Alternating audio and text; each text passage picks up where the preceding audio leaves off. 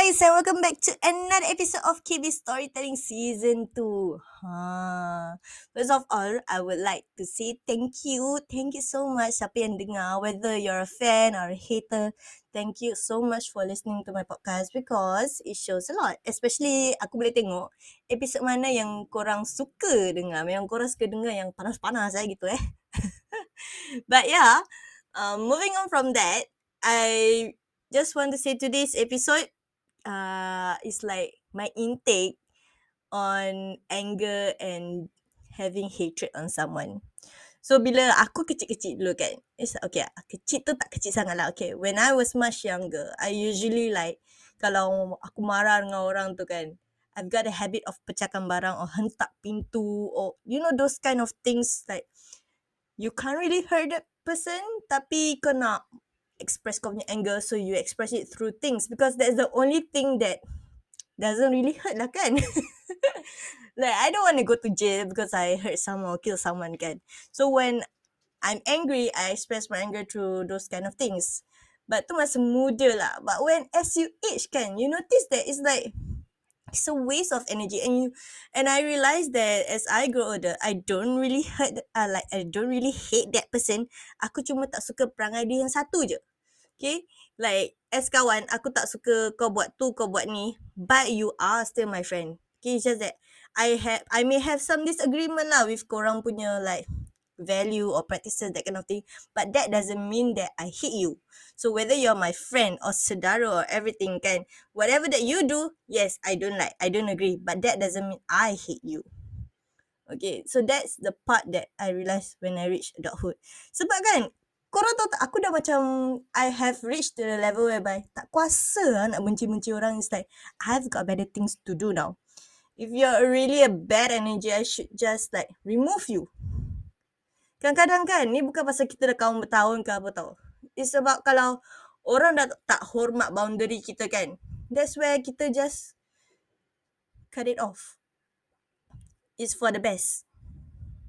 It's for your sake. It's for your own sake ah.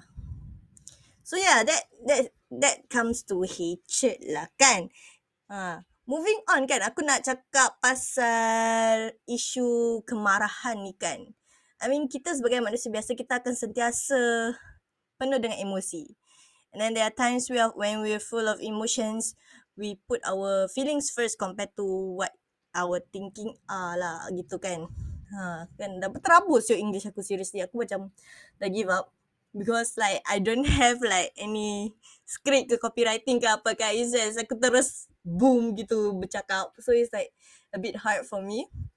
I should have done a script. I should have. Haish. Okay, so yes, bila when it comes to amarah kan, when we're angry, yeah, I realised that really uh, it's better for you to diam bila kau tengah marah. It really like, because at least no one will get hurt. That's why I notice. Dulu bila aku marah, aku akan tengking orang, pekik kat orang. And as I grow older, it's really, it really, really hurts. It's, it's gonna, you're gonna hurt the other party no matter how much you love that person. Whether their family, their kawan ke, saudara ke. Because when you show that kind of tu, macam kita tak tahu tau. Lidah ni kan, our words can really hurt tau. And bila hati orang terluka, kita tak tahu berapa lama orang tu boleh sembuh dengan kata-kata kita. Like how much, how long it will take for them to heal. And sometimes it can never heal. It can be a traumatic experience for that person. And that's why I realised that. And that's why bila aku dah reach this kind of stage adulthood right, bila kau marah, kau diam. Tak ada benda nak cakap, diam. Aku tahu macam kau marah or whatever, drink water or something. Do anything except for hurting that other people with your words, with your scream, because it would really hurt the other party. And orang akan ingat sampai bila-bila tau. Apa kita, orang apa, like, kau sendiri bayangkan eh, kalau orang yang kau sayang semua pekik hamun kau, maki hamun kau, walaupun they do that sebab just marah, not really like diorang punya sane punya stage, uh, state of mind ke kan, kau akan rasa kecil hati. And those words can be so hurtful that you would never expect coming out from that person yang kau sayang. And kau tahu tak, aku dah reach to the stage whereby kalau uh, kawan yang baik takkan buat macam tu lah. No matter how much like you hurt that person, kau kecil hati orang tu. And sekarang aku got the tendency kan, kalau aku terlalu marah, aku nangis. It's like maybe I, because I cannot really like control that anger, so I turn it into tears instead, which I think that is much more better than screaming at another people and insult that person without like knowing the whole story ke apa lah. And kadang-kadang kan, aku bukan nak cakap apa lah, bila kau rasa kau diri kau tu macam marah sangat, it is really the best ways for you to stay away from people. Nanti kau calm down nak berbual, then kau berbual baik-baik. Kau jangan jadi hypocrite pula. Kalau kau nak berbual baik-baik, kau cakap kau nak berbual baik-baik, tapi in the end bila kau jumpa orang tu, kau maki hamun orang tu. That is really another different kind of story, different kind of aku tak tahu eh macam mana orang-orang zaman sekarang ni bila lepaskan amarah diorang. But yeah, like I'm sure people have different ways of controlling their anger semua. But I hope we all learn from this episode that words can really hurt someone, and it will take so much a longer time, really a longer time to heal tau. No matter that lima saat kau cakap macam gitu je kan, sampai mati orang tu boleh ingat tau. That's how hurtful words can be. Sebab tu lisan kita ni, lidah kita ni kan, ah, lidah yang tak bertulang lah ni kan, Can haish, bila dah luka ke hati manusia, kita tak tahulah dosa kita semua macam mana. Cik. But yeah, I hope through this episode we learn that we should really like manage our anger better, and we learn also kan about hatred, like especially when you're older, right? You will learn that nak marah, nak benci-benci ni semua tak kuasa lah.